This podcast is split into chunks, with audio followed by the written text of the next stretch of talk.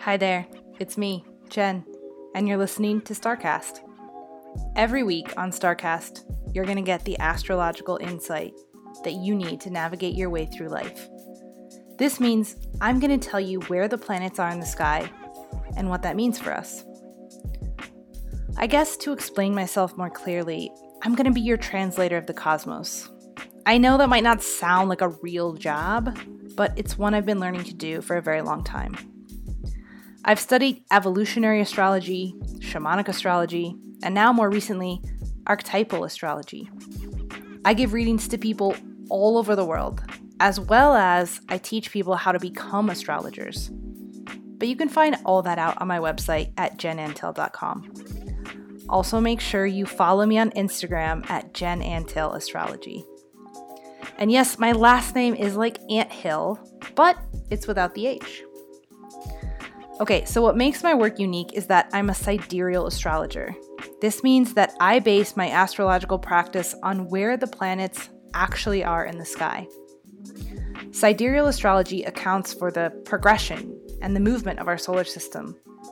The planets are not fixed and stagnant beings, but their placement moves and changes over time. Sidereal astrology takes this movement into account. If you've never heard of sidereal astrology before, don't worry, you can watch a quick video about it on my website. Again, jenantil.com. Also, there's going to be many more conversations to come about sidereal astrology, but basically it means I'm different than your average astrologer.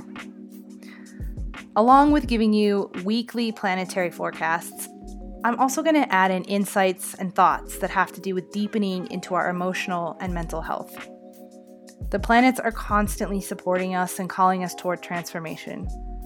I want to help you all understand how to best navigate that transformation for your own life. I also have a background in shamanic counseling, and I'm currently getting my master's degree in depth psychology. That sounds kind of fancy, right? So basically, me and the emotional world, we go way back. Don't forget to leave me a review on Apple Podcasts. You know how this goes, right? The more reviews you leave, the more people get to listen to StarCast. If you follow the link on my website to leave a review, you're automatically going to receive 100 free journaling prompts to spark your inner transformation. They're going to be sent right to your inbox, like right now. All right, let's get into today's episode. Welcome to another episode of StarCast. Today is the astrological forecast for June 24th through July 1st. So, today, if you're listening to it on June 24th, 2021, today is a very special day. Why? Because it is the full moon. And for us sidereal astrologers, it's the full moon in Sagittarius. So, full moons, just in general, right? All of our full moons are really about becoming related and becoming aware. And the new moon is kind of like this, you know, intention setting time, the time where the new cycle really begins. And this full moon is really like the culmination of those intentions or ideas or visions or dreams that we had during that new moon period. And here we find ourselves in the full moon, like, wow, there's been a whole two week cycle of things coming into fruition and being illuminated. And here we are at the full moon, really seeing the, the light, the brightness, right? Like the dark is illuminated. The moon is full in the sky at night. We can see in front of us. There are parts of things that perhaps we're becoming conscious of, we're becoming aware of, that weren't there before. The full moon kind of lights up the path in front of us. And this is particularly true for a full moon in Sagittarius, right? That's all about the journey, the vision, right? The Sagittarius is the one who sees the adventure, sees the dream, and goes out and seeks it and gathers the information and integrates it and has experiences and is hungry for the different and the new and the exotic. Sagittarius invites us into what is new new beliefs, new feelings, new perceptions, new learnings, new ideas. What really wants to come into our awareness at this time? What newness wants to be let in? What are we really hungry to learn? How are we really questing and being curious about our lives and the world and our belief systems and the way that we are journeying through this wild experience of life? Sagittarius asks us to kind of be the guides of our own life, right? Like, are we giving our authority away to any other guides, any other gurus, any other astrologers? Are we owning the leadership that's possible? Are we really becoming the leaders and stepping in and guiding the way of our own lives? Are we honoring the uniqueness of our experience, no matter what it is, right? No matter what judgments we have about it or the world has about it, can we honor the reality of our experience? Can we honor the nuance of our experience? Can we honor all the subtleties, the varied parts of our experience? Can we hold all of that and say, this is valuable, this is worthy, like this means something? Maybe I don't know what it means, but it means something and it's important to me and it's my life experience that I've been cultivating. This is a time to like take a breath and honor the realness of your life experience and honor what you've been through and also honor where that means that you're heading and where you're going with that experience. So, the full moon in Sagittarius, it's a hopeful time. It's a visionary time. It's a time of looking forward into what what's next, what's coming. Where where are you walking? Where are you guiding your canoe, so to speak, down the river of life? Like where are you headed and why are you headed there? What's the underlying heartbeat to your vision here? How is that guiding your way? So, and what I mean by the full moon always being about relatedness and relationship is that the full moon, in and of itself, is an opposition, right? The sun on one end, the moon on the other. These two um, planetary bodies in balance to one another, in opposition to one another, kind of calling forward this aspect of relationship inherent in the full moon. So it's because the sun and the moon sit in opposition to each other, but we also call that in astrology in reflection to one another. There's just this inherent meaning of relationship in the full moon. So we also want to look at what's the vision of our relationships, right? How are we holding them? How are our relationships doing, right? I think full moons are always an incredible time to check in on our relationships how are we relating? Are we in balance? Are we out of balance? Not that like being in or out of balance is right or wrong. It's just a time to kind of test the waters and check in and what else do we want to be cultivating in our relationships and are we hungry for more of them? Are we hungry for less of them? Like just checking in about our general state of relatedness. And the full moons, I think, are also really beautiful times to connect, like to be related because it calls forward in us that natural desire for reflection and for mirroring and to have another human being in front of us, right? It's like a really natural opportunity to sit with another person, to make new connections, to have deepening into your relationships. It's a beautiful time for connection. All right, so the other very important thing that is happening is that Jupiter, our best friend Jupiter, is now officially retrograde. And that started June 20th, and it's going to stay retrograde until September 14th, 2021. So, what does this mean, right? Jupiter retrograde. It's currently in Aquarius right now, so when it retrogrades, it's going to move backwards through the signs. So Jupiter is actually going to go back into Capricorn. And remember, this is for us sidereal astrologers, as always. So, Jupiter, in and of itself, when it goes retrograde, is all about revisioning, right? Relearning. Uh, because Jupiter in itself is about the vision and learning and gathering experience and and learning new things and going to exotic places, similar to what I was talking about with the Sagittarius full moon, because Jupiter rules Sagittarius. So when Jupiter goes retrograde, it has this emphasis of like, hey, maybe there's something about the vision of my life that wants to be tended to. I want to go back to that and kind of reassess it. What what am I doing? Where am I heading? And why is this my vision? Are there things that I need to relearn? Like, was there information that I once learned that now I want to go back over and do it again because I know that by doing that I'm going to deepen. I'm going to season myself. Some some other kind of wisdom is going to be cultivated in the depths of my soul by doing that. And because Jupiter is going to retrograde in the sign of Capricorn, it's also going to invite us to rethink the Capricornian realms, right? Capricorn is all about what are we committed to? Where do I really want to be putting my time and energy?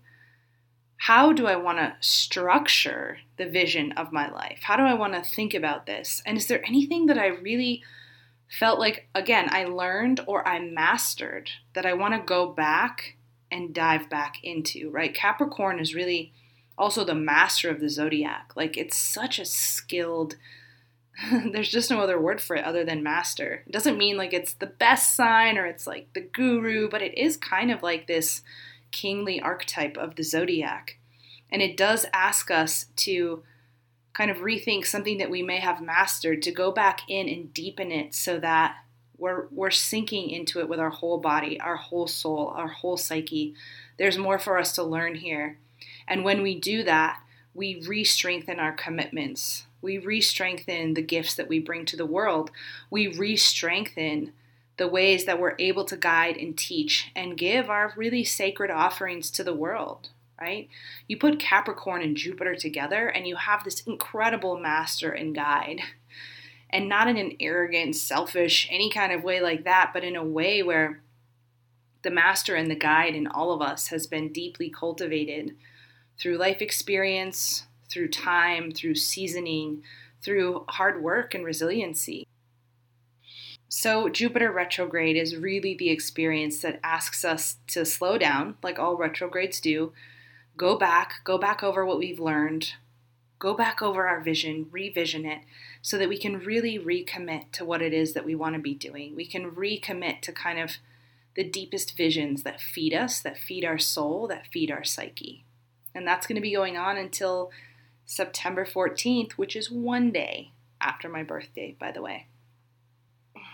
And the last aspect I want to talk about that's happening and that has been happening is the Uranus Saturn square. And maybe some of you have heard about this or you've been following this through other astrologers, but I want to take a moment to talk about it.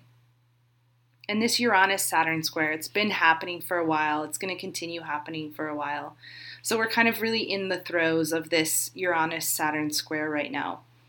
And I want to talk about these two archetypes, these two planetary bodies for a moment, just so you kind of understand and can have a foundation of what they are. Uranus is the renegade, the rebel, right? The change maker, the one who does things totally outside of the box and totally differently, right? Uranus rules Aquarius, rules the 11th house. one of my favorite planets, and a very strong planet in my chart, by the way.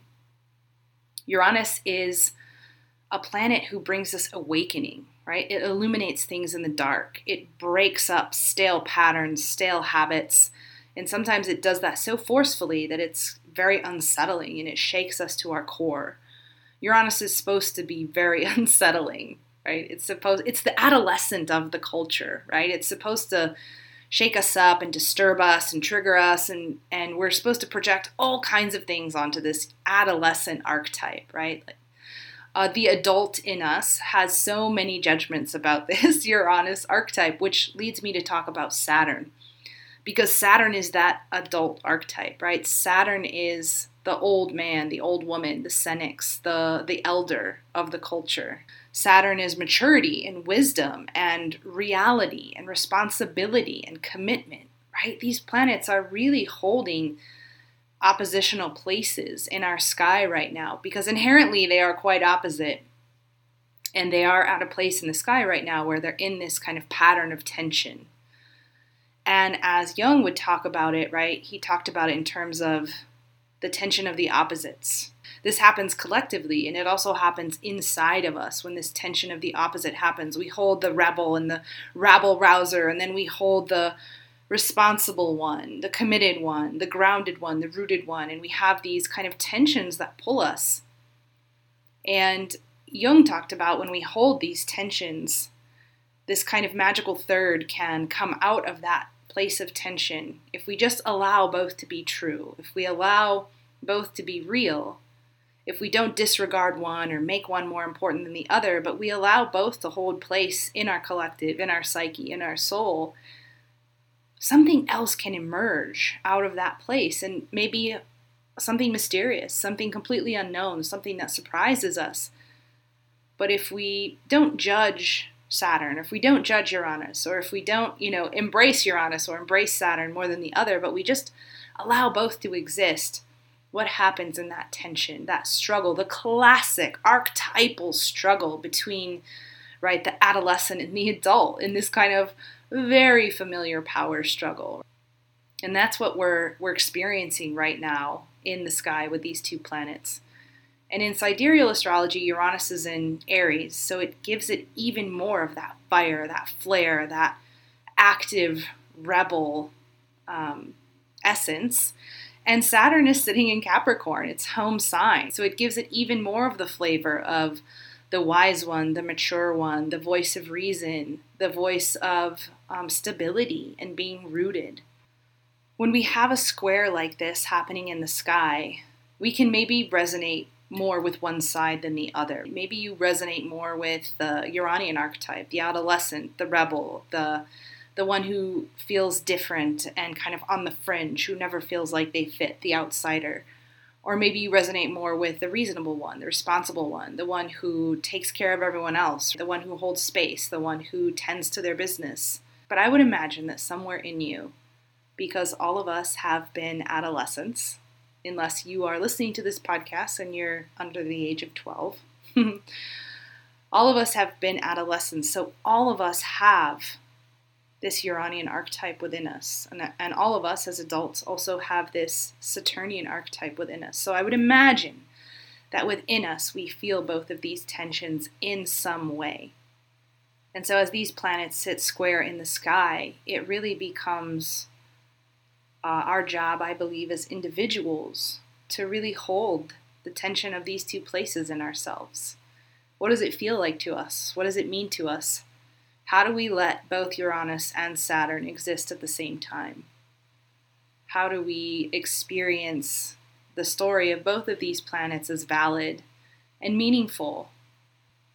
Because when these two planets work together, let's just say the adolescent and the adult, the adult can sit with the adolescent, can Saturn can sit with Uranus and it can listen to its really brilliant ideas, it's ingenious ideas, it's creative ideas that might seem to Saturn like, wow, my friend, there's no way that that can become a reality, right? Like, that's such an eccentric, wild, out there idea that only adolescents have the frivolous permission to dream of, which is exactly part of their gifting, right? But Saturn says there's no way that could be possible. But in this kind of more balanced dynamic with these two planets, Saturn pulls up a chair and and says, "Okay, like let's hear the wild ideas, like let's hear the dreams and the visions that are so outside of the box that maybe they could just be genius enough. I'm here for that.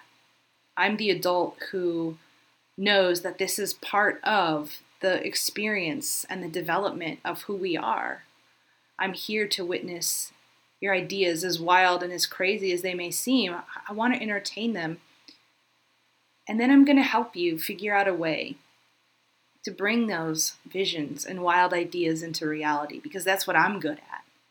I'm going to be good at helping you manifest the eccentric vision, the change, the awakening that you believe is needed and possible. I'm going to help you do that because that's where I use my gifts. And I'm I hope you know I'm speaking as Saturn right now. kind of playing that part.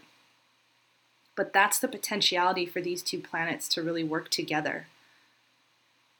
To work as the adolescent and the adult in more of a harmonious relationship. And of course, there's going to be tension, right? Where the adult is like, "What are you? That's crazy! Like you're just, you you you you have to, you know, listen to the rules of the culture, and you can't just, you know, be so free to be whoever you are. And isn't that nice to just get to do whatever you want, Uranus, right? That's when the adult wants to like squash the freedom of that adolescent and, and, and inhibit and limit and restrict the freedom that's so inherent to that archetype. And that will happen too, right? That's part of the tension. But when these planets can really work together, Saturn helps to bring the visions and the dreams and the eccentric goals of Uranus into reality. and and also ground the creative genius into the physical world. And on the other hand, you know, when these two archetypes are working together, Uranus also breaks up the rigid places in Saturn. It breaks up our rigidity, our own limitations. It breaks up the way that we limit ourselves and only see one possibility, the ways that we get so narrow minded. It breaks apart our heaviness. It relieves us of our burdens, right? These two planets can really have fun in this play together. Like, think about the adolescent who's like, man, like just come out with me for a day and I'll blow your mind and we're gonna like go out and we're gonna have this crazy wild experience. And Saturn's like, you know, okay, let me like, you know, clear my day. And like Uranus is like, no, like just come, like let's just go. Like don't tell anyone, like just break free and just come with me. And Saturn like tentatively, you know, walks out the door kind of shaking and trembling. And like it takes Saturn a while to like release the tension held in its body because Saturn's kind of been carrying the weight and the responsibilities of the world and its family. And oh, all everyone's been relying on it so hard and Uranus says, "Wait, you get to be free too." Like you don't have to stay in this rigid confined place.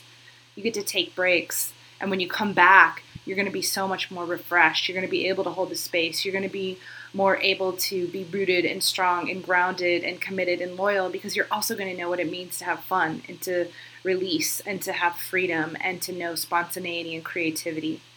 So these two planets, when they work together, they're so alive. They're such a pair. They're such an odd, odd pair. They're like a Harold and Maude kind of pair, which, by the way, was my favorite movie when I was growing up. And they can really really help each other out in critical and crucial ways. So, with that, I will end the podcast episode here. It's always a pleasure to be with you, and I will see you all next week.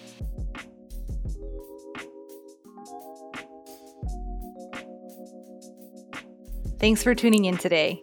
Don't forget to leave me a review by going to jenantil.com. Once you do, you're going to receive 100 free journaling prompts to spark your radical transformation. Damn, that's cool, right? To book an astrology reading with me, you can go to my website at jenantil.com or find me on Instagram at jen underscore antil underscore astrology. And again, my last name is Antil. It's like Ant Hill, but without an H. You got this. All right, thanks for listening to StarCast. Until next time.